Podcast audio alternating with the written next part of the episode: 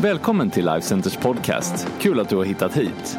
Du ska nu få lyssna på en predikan från en av våra gudstjänster. Du är alltid välkommen att besöka Life Center. All information du behöver hittar du på lifecenter.se. Idag på predikan, det är serve. Sit or serve, eller serve or sit. Det betyder att tjäna eller sitta. Att tjäna eller sitta. Vi har ju ett uppdrag som kyrka och, och det handlar om att hjälpa våra vänner eh, att komma fram till en tro på Jesus Kristus. Och att hitta fram till ett sätt där de kan tjäna Gud med sina liv. Och att man kan leva sitt liv tillsammans med Jesus. Vi har talat om fyra stycken nyckelord när det gäller vårt uppdrag som kyrka. Det första är reach, att nå ut. Vi är kallade att nå ut till människor i den här världen. Jesus sände oss ut, det heter missionsbefallningen, inte missionsförslaget. Är ni med på det här? Come on church! Idag ska vi ha liksom kyrka här nu så att vi låt oss förflytta oss lite till eh, amerikanska södern eller någonting. Jag vill ha liksom folket med idag. Come on! Ja, även rad 3, 4, 5, 6, 7 nu. Jag ser att ni är lite nervösa där borta, eh, liksom eh, Hasse Dungert och... Men du vet, du är fortfarande ung och fräsch. Hasse, ingen är som du. Ingen är som... Nej, det är låtarna från din ungdomstid, men okej. Okay. Hörrni, det, det, det, är viktigt det här med att nå ut med evangeliet. Jesus sände oss ut att göra folk eh, till lärjungar. Vi har ungefär 1200 stammar, mellan 600 och 1200 stammar, de flesta säger 600, som inte har nåtts med evangelium om Jesus. 300 av dem är påbörjade, 300 ska vi nå. Och när man ställer missionsfrågan till de här missionsstrategerna så säger de, 2019 kan detta uppdrag vara fullbordat. När vi då kopplar ihop det med att man börjat tala om att erkänna Israel, eh, Israels Jerusalem som huvudstad i staten Israel, så finns det för oss som har ett framtidsperspektiv som handlar om att Jesus ska komma tillbaka. En hög angelägenhetsgrad om att få uppdraget gjort och att leva för Jesus på ett sådant sätt att vi är redo när han kommer. Det vill säga att så många människor som möjligt har fått möta Jesus och, och, och lära känna honom. Reach out. Det gäller vår stad, våra familjer, våra vänner. Det andra ordet vi talar om det är ordet connect. Alltså för att nå människor så måste man också koppla in dem i ett sammanhang, koppla in dem med en Jesus-troende, ska vi säga gemenskap. Vi vill att människor ska koppla med en tro på Jesus Kristus och känna sig inkluderade. Man behöver inte komma till Life Center och känna att man har svaret på alla frågor, kan hela Bibeln för att man ska kunna få vara en del av vår gemenskap. Kom och var med. Och låt sen budskapet om Jesus förvandla ditt liv. Och du kommer att lära dig mer. Du kommer att förstå mer. Men börja göra vandringen. Vi, vi, vi, älskar att leva utgivande liv, men också leva generösa liv där människor kan koppla med oss i plugget, på jobbet, i våra connectgrupper, i våra familjer. Och, och, och, vara människor som älskar att nå andra med budskapet om Jesus. Vi är inte här för att isolera oss, vi tror inte på någon kloster till för oss, eh, utan vi är här för att leva mitt i samhället, för att presentera Jesus överallt där vi går fram. Det fjärde ordet, förutom då reach och connect, det är ordet, eh, eh, ordet worship. Att tillbe, jag predikade om det här för några söndagar sedan, ett starkt möte, när verkligen hela kroppen liksom kom in i någon form av liksom förståelse för att vi är här för att tillbe honom. Jag vill göra mitt liv till en lovsång till dig. Det är mer än bara en vacker fras i en gammal hymn. Va? Det, det, det, när, när, vi sjunger våra sånger här på en söndag förmiddag så är det mer än bara liksom två snabba, två långsamma som en förberedelse för liksom insamlingen och hej och välkommen. Vi är här för att tillbe honom. Vi hyllar Jesus Kristus. Det är Jesus som är överallt. Liksom finns ingen människa som vi hyllar utan det är Jesus Kristus vi hyllar.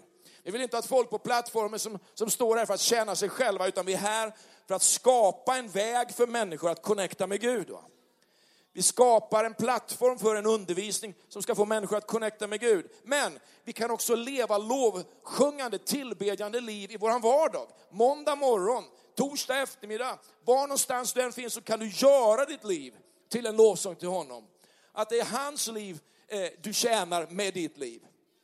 Det fjärde ordet är just serve och det ska vi tala om idag. Där har du bakgrunden. Jag ska läsa tre bibelord och eh, det första är från Filipperbrevet kapitel 2, vers 6 och framåt.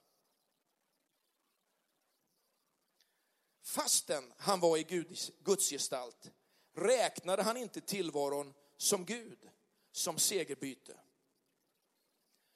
Utan utgav sig själv genom att anta en tjänares gestalt då han blev människa. Han kom, han som till det yttre var som en människa, ödmjukade sig och blev lydig ända till döden, döden på korset. Därför har också Gud upphöjt honom över allting och gett honom namnet över alla namn. Guds ord säger att en dag så ska alla knän böjas för det namnet och erkänna att Jesus är Herre. Jesus är Herre var den första kristna kyrkans trosbekännelse. Jesus är Herre. Ja, men vad, vad, vad, vad, vad tror ni på? Ja, Jesus är Herre. I Matteus 20 så läser vi i vers 25. Men Jesus kallade till sig dem och sa, ni vet att folkens ledare uppträder som herrar över sina folk och att deras stormän använder sin makt över dem. Men så ska det inte vara bland er. Men så ska det inte vara bland er. Nej, den som vill vara störst bland er ska vara de andras tjänare. Fantastiskt bibelsammanhang. I Romarbrevet 12 så kan vi läsa om gåvor och tjänster. Det kan du göra i de här 12 kapitlen som finns både i Romarbrevet 12 och första Korinthierbrevet 12. I Romarbrevet 12 så står det talas om att det finns andliga tjänster. Alltså en andlig utrustning som Gud fördelar som han vill, liksom på oss. Efter det mått av tro som finns i våra liv, eller efter den nåd som verkar i våra liv. Och så läser vi i vers 4, ty liksom vi i en kropp har många lemmar. Ty liksom vi i en kropp har många, alltså det är bilden av kyrkan som en kropp, så är vi liksom fingrar och händer och fötter och, och, och näsa och, och, öron. Det är vi som är de här olika lemmarna. Va? Ty liksom vi i en kropp har många lemmar och alla lemmarna inte har samma uppgift, så är vi, som är många, en kropp i Kristus. Alltså vi hör ihop. Men var för sig är vi varandras lemmar. Alltså du är inte din egen lem, utan du är varandras lemmar. Du är till för andra människor. Va? Vi har olika gåvor allt efter den nåd som vi har fått. Alltså nåden visar sig i våra liv unikt. Va? I Jojes liv, i, i, i, i, i, ditt liv. Det är lite olika Guds nåd. Alltså, vi talar inte om den frälsande nåd, utan vi talar om den nåd som handlar om att Gud fördelar gåvor och utrustning i våra liv som gör att du är du och jag är jag. Men vi behöver inte jämföra oss med varandra, va? utan vi ska tjäna Gud var och en med den nådegåva vi har fått. Va? Så Inga Wikström, hon får tjäna med sina gåvor och du får tjäna med dina gåvor. Va? Det här är väldigt, väldigt viktigt och väldigt, väldigt bra. För det innebär att vi kan vara fria att vara de vi är, de Gud har kallat oss att vara. När jag var en ung tonåring så fick vi en ny ungdomspastor i, i min kyrka. Han hette Ulf Edström, han kom från Sundsvall. Han var en härlig sån här äh, sydnorrlänning och jag älskade min ungdomspastor. Han var tuff vid mig, han var stenhård vid mig i vissa lägen. När jag lipade och jag, liksom, eller det gjorde jag kanske inte så mycket, men jag liksom segade som en ton, bara en tonåring kan göra. Liksom. Jag vill inte. va. Då utmanar han ofta, är du en tjänare eller inte? Och då kan man tycka, var det, liksom, är det någon form av press? Liksom, vad är det för någon press? Det var en jättebra press i mitt liv. Att forma någonting i mig, en karaktär i mig. En, alltså en, en, en, ett tjänande som inte var baserat på mitt känsloliv utan på vem jag tjänade. Han och hans fru Rigmor de lärde mig vad tjänande i Guds rike handlade om att osjälviskt ge oss för andra människor. Och eh, vet, när jag hade mött Jesus så ville jag ingenting annat än att följa honom. Jag, jag, jag, jag ville följa Jesus och jag, eh, när vi upplever att Jesus möter oss, när han kallar oss, så är en av skiljelinjerna på något sätt är att våga kliva ut den där, över den där linjen som säger att jag följer dig Jesus oavsett vad alla andra tänker. Och att pola, oavsett vad polarna i kyrkan, i familjen, i skolan säger, så följer jag dig Jesus. Och jag bestämde mig för att följa Jesus mer än mina polare, Jesus mer än kompisarna i klassen, liksom Jesus mer än vad systemet på något sätt, det liksom dök upp lite senare i mitt liv när jag förstod att det fanns lite kyrkosystem som inte alltid var så, hade så mycket med Jesus att göra utan hade mycket mer med människor att göra. Men, men i min kallelse så visste jag omedelbart att min tjänst handlade om att vara med och bygga hans församling. Alltså så, den där sommaren innan jag fyllde 15, bara, han kallade mig och jag visste direkt va, du ska vara med och bygga min kyrka. Ja, ingen förklaring, ingen liksom tryck, ingen press. Jag bara visste, det är det här. Va? Och någonstans så dök det liksom, jag, jag, jag strävade inte efter att bli pastor. Jag kan så väl komma ihåg va? när min pappa som också var pastor ställde frågan till mig efter jag hade gjort min militärtjänst. Va? Därför att vår ungdomspastor hade flyttat, om jag kunde vara där liksom, och jobba med det. Och jag bara blev chockad. va. Men jag? Hur ska jag? Alltså ja. Men någonstans i mig så, ja men det är självklart. Ja men vad ska jag göra? Ja, du ska bara fortsätta göra det du redan gör. Va? Och, och, och jag insåg liksom att, att när jag inte har strävat efter en position eller strävat efter någon titel... vet, det kan gå ett enormt inflation i P-ordet. va? Pastorsordet. Så man ska leva upp till förväntningar och, och, och, och både sina egna och andras. Och, och, det är ingen status i sig. Det är värd heder. Det säger Guds ord. Men det är ett tjänande i grund och botten mer än någonting annat. Att tjäna Gud va, med sitt liv. Och när man är barn så är man ju väldigt självcentrerad. Jag, mig, mitt. Va? Det är inte liksom så att en treåring säger bara, du kan få alla mina leksaker. Alltså, han har ju tagit tillbaka dem plus polarens innan han ens har sagt nästa mening. Va? Ska man be om förlåtelse så, så säger du det mamma istället. Va? För att liksom, redan där märker man ju någonting va? Av jagets makt. Va? Hos en tonåring är det likadant, därför att man ser ju på sig själv mer än någon annan gör. Alltså man, du vet, jag, jag sa häromveckan, jag läste en bok och så, så, så, så stod det i den här boken så skönt liksom att en, en 20-åring han, han, han, han, han oroar sig för vad alla andra tycker om en. Nu får ni ta det här med lite, ni är säkert inte sådana. Men en 20-åring, liksom, vad tycker alla andra om mig? En 40-åring som har hittat liksom sin position, han, han, han skiter i vad alla andra tycker och tänker. Hallå, jag ska fram här. En 60-åring tänker, eller inser att det är ingen som har tänkt på en. Utan man är ganska fri va? Och, och, sanningen ligger väl liksom någonstans emellan alla de här parametrarna hela tiden. Va? Att, eh, ju snabbare du kommer in till att det handlar inte om dig, va? desto bättre. Men vi är sådana här som oroas över vad andra tänker och tycker om oss. Och därför behöver man jobba på det. Man behöver motverka liksom en felaktig självbild och det bästa sättet att göra det, det är att hjälpa andra människor. Vet, har man tufft själv, hjälp någon annan. Va? Och så kommer liksom dina problem i ett annat perspektiv, dina, dina svårigheter. Jag tänker på när vi bad för det här barnet innan idag, alltså dina bekymmer hamnar på ett annat plan. De kan vara viktiga, för det är ju dina bekymmer. Men, men det är hälsosamt. Det, det är självransakande. Det är oerhört viktigt för oss att vi ställer våra liv på något sätt i, i perspektiv av hur har andra människor det? För att leva friska liv. För att när livet blir sjukt, då är det oftast jag, mig, mitt. Va? Och mitt problem kan bli otroligt djupt och svårt när det är mig det handlar om. Att jag är fel, att jag har fel, att jag är fel person på något sätt. Va?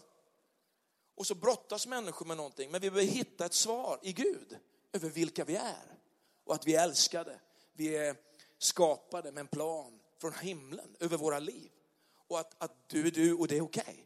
Eller som vi sjunger i Kidskyrkan, du är du och du duger. I alla fall gjorde man det förr i tiden. Va? Jag vill ta upp den låten igen.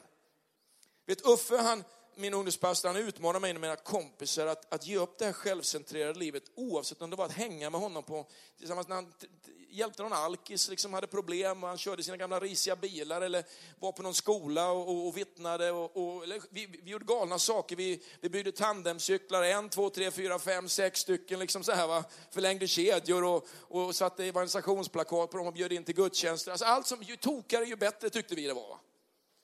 Hallå? Så, så här, det här är 80-tal, 70, 80, 80, 80-tal framförallt. 80-tal som är liksom 80-talet. Alltså, man, man bara, Ibland längtar jag tillbaka till 80-talet, för jag tycker att allt ska vara så konstlat, liksom strukturerat, konstruerat. Ingen vågar knappt vittna eller dela ut liksom en flyer på stan längre, för att det gör man ju inte.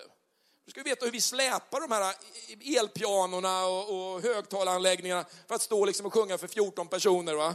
Han förmår, Jesus är svaret för vår värld idag, soon and very soon. Alltså, alla de här låtarna man sjöng, va? halleluja, det är grönt att vara, skönt att vara Jesu vän. Alltså, vi, vi älskade det här. För vi var, liksom, vi var cutting edge. Va? Vi var ute på kanten och gav våra liv på stridsfältets höjder. Va? På Sigmatorget, på vad vi nu var. De gjorde någonting gott igen. När inte allt liksom är så otroligt anpassat. Va? Att tjäna Gud.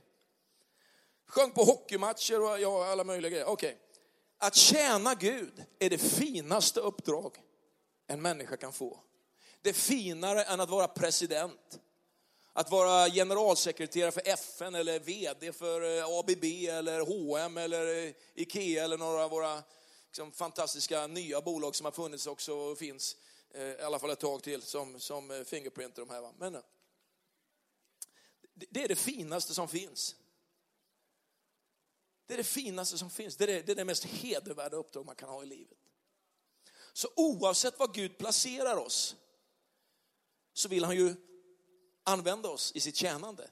Att vara en Jesuslärjunge och VD.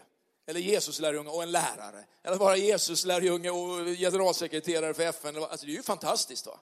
Så sluta inte sträva efter att göra gott i den här världen. Att utbilda dig, liksom att, att få ett inflytande, att göra gott, liksom, men med, med Jesusuppdraget. Så inte liksom Jesusbidraget, Jesusbidraget, Jesusuppdraget. Liksom lök på laxen. Va? Det är inte grädde på moset, det är inte over and beyond. Det är Jesusuppdraget som är i botten. Och sen kommer det andra ovanpå. Va? Och jag ska återkomma till det. Därför att Gud frälste inte oss för att vi skulle liksom sitta stilla resten av våra liv. Jag, jag, jag, jag, jag kan undervisning om sitt, walk, stand. Eh, eh, det ena börjar man med för att göra det andra. men jag kommer till det här. Utan han frälste oss för att vi skulle leva med honom. Och vi skulle tjäna honom. Vet, bilden av en mänsklig kropp är bra. Alla delarna är viktiga. Vi, alltså det, det, finns ju kroppsdelar som man kan leva utan och andra kan man inte leva utan. Men det är problem va? när en tå inte funkar. Jag har en, eh, Magnus, en av våra församlingsledare, som sjukgymnast är på första raden och, och, han har fått hjälpa mig med min rygg ibland och, och, och liksom lite nerver som har kommit. Det är jobbigt va, när kroppen inte funkar. Så är det i församlingskroppen också. Så är det i Gudskroppen också. Den här stora som finns i vårt land, de här två procenten pånyttfödda Jesuslärjungar vi har. Va? Som faktiskt måste ta uppdraget på allvar för att tjäna honom om det ska bli tre procent. Hallå? 4 procent har vi fördubblat antalet Jesuslärjungar i Sverige. Och det är bara 4 procent. Vad krävs för att det ska bli 40 procent? en revolution skulle jag säga. Vet, allt för mycket stillasittande skapar också sjukliga tillstånd. Men allt för mycket jagande efter aktivitet kan också skapa sjukliga tillstånd.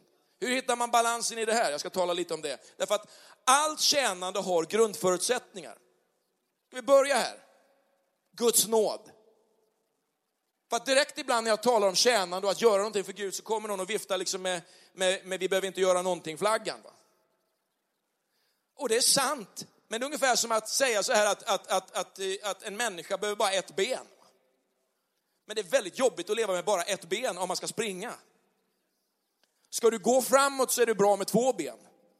För att ha balans är det bra med två ben. För att kunna röra dig i olika hastigheter är det bra med två ben. Vet, det som har med Guds nåd är ju någonting vi alla är beroende av. Efesierbrevet 2.8 säger att av nåden är ni frälsta genom tron, inte av er själva. Det här är ju basic nu, men är det okej okay vi tar lite basic i början? Av nåden är ni frälsta genom tron, inte av er själva. Alltså genom tro så tar du emot Guds nåd. Det blir lite undervisning idag. Är ni ready med era telefoner och, och anteckningsböcker nu? Det blir lite bibelord här idag. Av nåden är ni frälsta. Du kan inte förtjäna frälsning i egen kraft eller liksom leva upp till alla förväntningar eller jobba dig fram till din egen frälsning. Det är någonting du tar emot genom tro på Jesus Kristus. Men det är också någonting som beror på honom, inte av er själva. Guds gåva är det. Presenten du tar emot. Så nåden handlar om att vi kan inte förtjäna våran frälsning därför att det är ett Guds verk. Det är Gud som gör det. Frälsningen handlar om att ta emot Guds nåd. Och Paulus talar om att, att nåden är baserad på det Jesus har gjort för oss. Gud ger oss en helt ny position i Kristus Jesus. Efesierbrevet, om vi går vidare där, vers 6. Eller gå tillbaka två verser. Ja, han har uppväckt oss med honom. Alltså vi är uppväckta. Gud har uppväckt oss med honom, med Jesus. Så att när Jesus uppväcks från de döda så har vi del i den uppväckelsen, det uppvaknandet, det nya livet. Vi är uppväckta med honom. Inte nedtrycka, uppväckta med honom. Och så är vi satta med honom i en ny position. Alltså som är utan Jesus nere, med Jesus uppe, men vi är också upplyfta till en ny position i himlen i Kristus Jesus. Så vi äger redan en identitet i Kristus som är inte bara utifrån ett perspektiv av att vi ska liksom hanka oss igenom livet, utan vi har ett segerperspektiv. Vi kämpar inte för att nå en position av seger, utan vi möter livets utmaningar från en position av seger. Är du med? Livet är inte alltid, kom igen, livet är inte alltid enkelt, livet kan vara tufft va. Men det är en sak om du ska leva upp till någon form av liksom presterad tro va. Men du har i Jesus en position av tro. Placerad med honom. Himlen, liksom där har du redan din identitet i Jesus. Du har liksom din plats där med honom. Va? Du lever bara här för en tid, men, men utifrån den, liksom, det som är ditt hem. Va? Så sjunger vi gamla låtar, jag är en gäst och främling. Liksom. Ja, men det är ju liksom perspektivet av våra liv här nu. För det, är det, det är himlen som är vår rätta liksom, plats. Va? I gemenskap med Jesus, Gud, hela tiden. Inga liksom, begränsningar. Och så lever vi här under en viss typ liksom av, av begränsningar, men utifrån den här positionen av auktoritet och seger. Vi kan alltså inte förändra Guds vilja att fortsätta välsigna oss. Bara den meningen kan du skriva ner. Därför att frälsningen är från början något som Gud gör, men det är också någonting som Gud lovar att han ska fortsätta göra i våra liv. Han har inte bara börjat det, han ska fortsätta göra det i ditt liv. Det står i vers 9 i Efesierbrevet 2. För att i kommande tider, är det tillbaka eller framåt? Det är framåt va? För att i kommande tider visa sin överväldigande rika nåd genom godhet mot oss i Kristus Jesus. Så när du börjar med Gud, när du börjar med Jesus och tar emot liksom hans nåd och hans förvandlade liv, så, så, så är det inte bara, det var då det. Det var härligt då det. Han gjorde det en gång. Nej, han ska fortsätta att visa det mot dig när du går igenom livet, när du möter dina prövningar, när du möter dina utmaningar, så ska han fortsätta att ösa sin nåd över ditt liv. Oavsett vad du känner, oavsett hur det är, så är hans nåd där för dig. Du kanske har ditt livs bästa tid, men du kanske har ditt livs värsta tid. Han fortsätter bara ösa sin nåd över dig. Du kanske är på, liksom på höjden, du kanske är i dalen, men han fortsätter ösa sin nåd över dig i alla kommande tider, ända till den dagen då du sitter i himlen med honom. Så relax, din frälsning beror inte på vad du kan göra utan på vad Jesus redan gjort. Så låt mig rätta till en tankevurpa då, som finns överallt. Frälsningen handlar om vad Jesus gjort för dig, men ditt frälsta liv handlar om vad du kan göra för Gud. Är du med? Och eftersom han ska fortsätta ösa sin nåd över ditt liv så, så kan vi fokusera lite mer på vad vi ska göra med det här frälsta livet. Mer än att bara sitta och njuta, för det får man också göra. Det är uppenbart att alla som följde Jesus var on mission. De hade en agenda, en klar bild av att tjäna Jesus. Det finns ju inte en lärjunge du möter i apostlagärningarna eller i breven som inte liksom gav sitt liv för Gud. Alla apostlarna led martyrdöden, utom en. Johannes som skriver Uppenbarelseboken, men man försökte ta livet av honom. Man kokade honom i vatten och sen landsförvisar man honom och så får han där på ön Patmos en bild av vad som ska ske in i evigheten. Va? Helt fantastiskt. Va? Det här var ganska tuffa grabbar. Alltså de var vanliga killar, men som blev ganska tuffa i Gud därför att de uthärdade mycket. Va? Men jag tror, vet du, att Gud kallar oss allihopa. Vi förmår inte någonting i egen kraft, men i den kraft han ger dig, i den kraft han ger dig, i den kraft han ger dig, i den kraft han ger mig, så kan vi övervinna massa saker vi trodde var omöjligt. Vet med Jesus i båten kan jag le mitt i stormen. Det är sådana här sånger vi sjunger, med, jag är inne i det här med barnsångerna nu, även om jag inte börjat sjunga så mycket av dem än. Men Gud frälste oss inte för att sitta still, utan för att vi skulle leva med honom och tjäna honom. Fullt upptagna med att tjäna honom.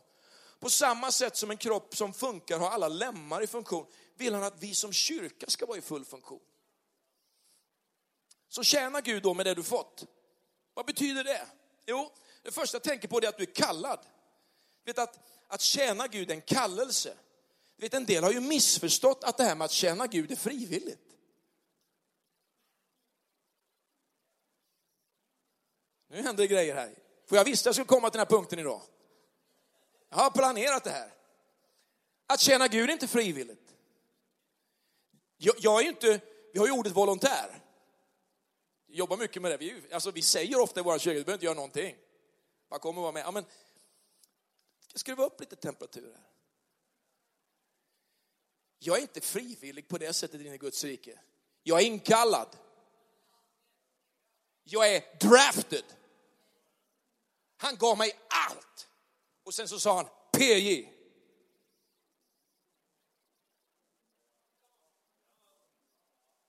Och jag bara sa, ja. Så att någonstans i detta, vet man får sitt liv förvandlat, förlåtet va. Och sen så bara kallar han det. Kanske låter det för någon lite heavy just nu, för att du kanske är i ett så skört tillstånd. Att du inte orkar nästan ens tänka på att göra någonting. Gud har omsorg om dig. Gud kan låta dig vara på den platsen ett tag. Men tro inte för en enda sekund att Gud inte har en plan med ditt liv. Som, som går vidare från att du ska sitta i den positionen, i den säsongen. Han vill hjälpa dig vidare. Han vill hjälpa dig igenom. Han vill jobba med dig. Han vill vårda dig. Han vill hela dig. Han vill läka dig. Han vill att du ska komma ut på andra sidan liksom, med seger i blicken. Men stressa inte ihjäl dig om du är i ett sånt tillstånd. Utan låt Gud få hela och bota och verka i ditt liv. Det finns överallt liksom bilder av det här i Guds ord. Va? När vi går igenom de här säsongerna. Men det finns också en tid på andra sidan. Det fanns det för jobb och det fanns det för dig. Och det finns för dig. Så på det sättet så, så, så är målet för vår tjänande kanske också någonting som vi behöver tänka lite på. För en del tror att det bara är att göra saker och bocka av liksom i checklistan. Nu har jag tjänat Gud. Men målet för mitt tjänande, det är ju faktiskt att föra människor in i en gemenskap med Jesus. Så när jag tjänar i ett fik eller jag kommer till liksom jobbet och ska liksom vittna om Jesus så, så, så är det ju, finns det ett mål med det och det är att föra dem in i en gemenskap med Gud. Men Guds ord säger också att det är den heliga ande som drar människor till Gud. Och genom att du kommer, för det är ju du som är bärare av Guds ande va? Han svävar ju inte bara omkring liksom så, utan du kommer ju där med någonting på insidan. Så bara genom att du kommer in i det här rummet va, så är Gud där. Va? Och genom det du är, det du säger, det du representerar, det du gör, så kan det dra människor liksom, till Gud. Och han har en agenda och en längtan för alla människor i en gemenskap med Gud. Men det finns också någonting i det här med gemenskapen med Gud som handlar om att vi ska föras in i en lydnad till Gud. Också en sån här utmanande mening. va? Alltså vi, vi, vi, vi är inte här liksom för att bara liksom, jag gör som jag vill och så får Gud haka på om han känner för det. Hallå? Utan vi är här för att tjäna honom. Alltså säger Gud A, då är det A för mig. Säger Gud B, ja då är det B för mig. Säger Gud C, ja då är det C för mig. Men det finns väldigt många som använder Guds liksom, eh, namnet i det att Gud har sagt och Gud har sagt, men plötsligt så har ju Gud ändrat sig. Hallå? Så ibland behöver vi ju reflektera lite, är det verkligen Gud? Och då kan man ju börja det genom att göra liksom eh, nummer ett-testet. Va? Stämmer det med Guds ord? Stämmer det med Guds ord? Ja, då, då gör vi det. Men säger någon, vi behöver inte vinna människor för Gud, säger jag, äh, fel. Vi behöver inte älska våra fiender, äh, fel. är ni med? Utan, utan låt oss gå tillbaka till källan när det gäller att tjäna Gud på bästa sätt. när vi då ska mogna som troende så är det ju så att vi hjälper de första människorna, som, som, som, eller de människor som tar ett beslut för Jesus till de första stegen, det kallar vi för frälsningsvisshet. Va? Att veta att man är frälst liksom, och, och, och inkludera det här med Bibeln och att lära känna Gud liksom, på olika, i, i olika samtal. Va? Men det tar faktiskt tid att göra en lärjunge. Att föra människor in i en mognad i Gud. Paulus undervisar om att hans, hans önskan är att föra sina lärjungar fram till ett fullt mått av manlig mognad, står det faktiskt i sammanhanget. Alltså att man kan ta ansvar. Va? Vet ni, vet jag, jag ska inte repetera dem, men det är en av punkterna när jag talar om att vara en verklig man, va? en gudsman, det är att acceptera ansvar i livet. Det finns inte en kvinna i hela världen som vill leva med en man som inte tar ansvar. Va? Ett bra tips. Men att få ta ansvar. Och jag älskar det här med att utvecklas som en lärjunge. Paulus han brottas med de första kyrkorna och, och deras nya liv i Jesus. Och så, och så, säger han till dem att han vill påminna dem om det allra viktigaste. Och så har det här med de här första stegen i tron. Va? Men han vill också föra dem vidare. Och så säger han att, att det är viktigt för er att hänga fast vid det som är grunderna. Så att er tro inte var förgäves. Så att Guds nåd inte var förgäves i era liv. Alltså innebär det att när jag får tag på Jesus så måste någonting hända i mitt liv. Va? Som gör att nåden inte var förgäves utan nåden skulle liksom verka fram, det skulle liksom arbeta fram ett resultat i mitt liv. Alltså när, när Gud såg på PJ 14 år, 15 år, 22 år, 32 år, 42 år, 51 år. Så, så, så skulle liksom hans liv med Gud verka fram någonting mer hela tiden. Va? Så att när jag är 61 år, eller 71, eller 81 eller 91 så önskar jag att jag ska få utvecklas och forma mer av en Jesus-karaktär i mitt liv. Ju mer jag, jag går med honom. Så någonstans är det avgörande för oss att göra våran kallelse och utkårelse fast som andra Petrus brev säger. Att jag gör min kallelse fast. va? Att jag vet att jag vet att det var Gud som kallade mig. Därför att det står i andra Petrus brev i det här sammanhanget, jag tror vi kan få upp det på skärmen, andra Petrus brev. Eh, Eh, kapitel 1, vers 10. Att ni ska göra kallelsen fast. Gör ni det ska ni aldrig någonsin snubbla, står det. Aldrig någonsin falla. Visst vore det skönt att slippa snubbla och falla? Va? Om man gör sin kallelse i Jesus fast, det är Jesus jag tjänar. Jag följer liksom inte Jesus bara för att polarna gör det. Jag följer Jesus därför att han kallade mig. Är ni med? Så om vi då kliver vidare i det här hur tjänar jag Gud på bästa sätt? Romarbrevet 7 säger så att vi är lösta från lagen, vi har dött bort från det som höll oss fångna, alltså leva efter regler och principer primärt. Men vi har en ny tjänst. Det är inte reglerna som för oss liksom till Gud och säger du är okej, okay, utan Jesus har gjort det, det kallas nåd. Va? Men sen ska vi tjäna Gud ifrån ett annat perspektiv än bara liksom en manual. Vi har dött bort från det som höll oss fångna, alltså att duga genom att göra. Va? Men det ersätts med någonting annat. Andens nya tjänst. Det finns ett annat flow in i mig än fruktan att göra fel. Det finns ett tryck inifrån mig som är någonting annat än att liksom göra bort sig eller att nu måste jag skärpa mig för att annars så duger inte jag. Det finns någonting här inifrån som bara bubblar och som bara längtar efter att umgås med Gud och göra någonting med Gud, göra gör någonting för Gud. Va? Det liksom kokar i mig. Det kokar någonting i mig som gör att det är inte liksom svårt för mig att liksom, nu är det bön idag på morgonen och det är morgonbön på onsdag nu igen. Va? Och jag kan känna det en mikrosekund eller tre i alla fall. Men sen bara går jag upp. Va? Och så när jag kommer hit och ber på onsdagsmorgnarna eh, eh, vi är inte så här jättemånga om man ska vara ärlig, va? Men, men vi är några stycken härliga som ber här. Va? Det är inte så här, oh, typiskt jag gick upp idag. Va? Eller när jag har offrat Heart for the House varje år så bara känns jag, oh, jag ska aldrig gett så här mycket. Eller hur? Nu har jag vittnat för en kompis om Jesus, så här, typiskt, jag skulle aldrig gjort det. Va? Kompisen blev döpt, äh, ah, elände, nu igen. Va? Vi prisar Gud att genombrott någon blir hela. Typiskt Gud, du ska alltid hela människor. Utan vi känner ju en glädje över det, därför att det bara bubblar inifrån. Va? Jag ska gå in för landning och du ska få några snabba punkter. om hur du tjänar Gud på bästa sätt. Är ni redo för det här? Nej, det tar vi nästa gång. Det tar vi nästa gång. Visst var jag en mogen ledare nu? Jag kände, ja, ja precis va. Jag ska be att teamet kommer upp här så ska vi ställa oss upp allesammans.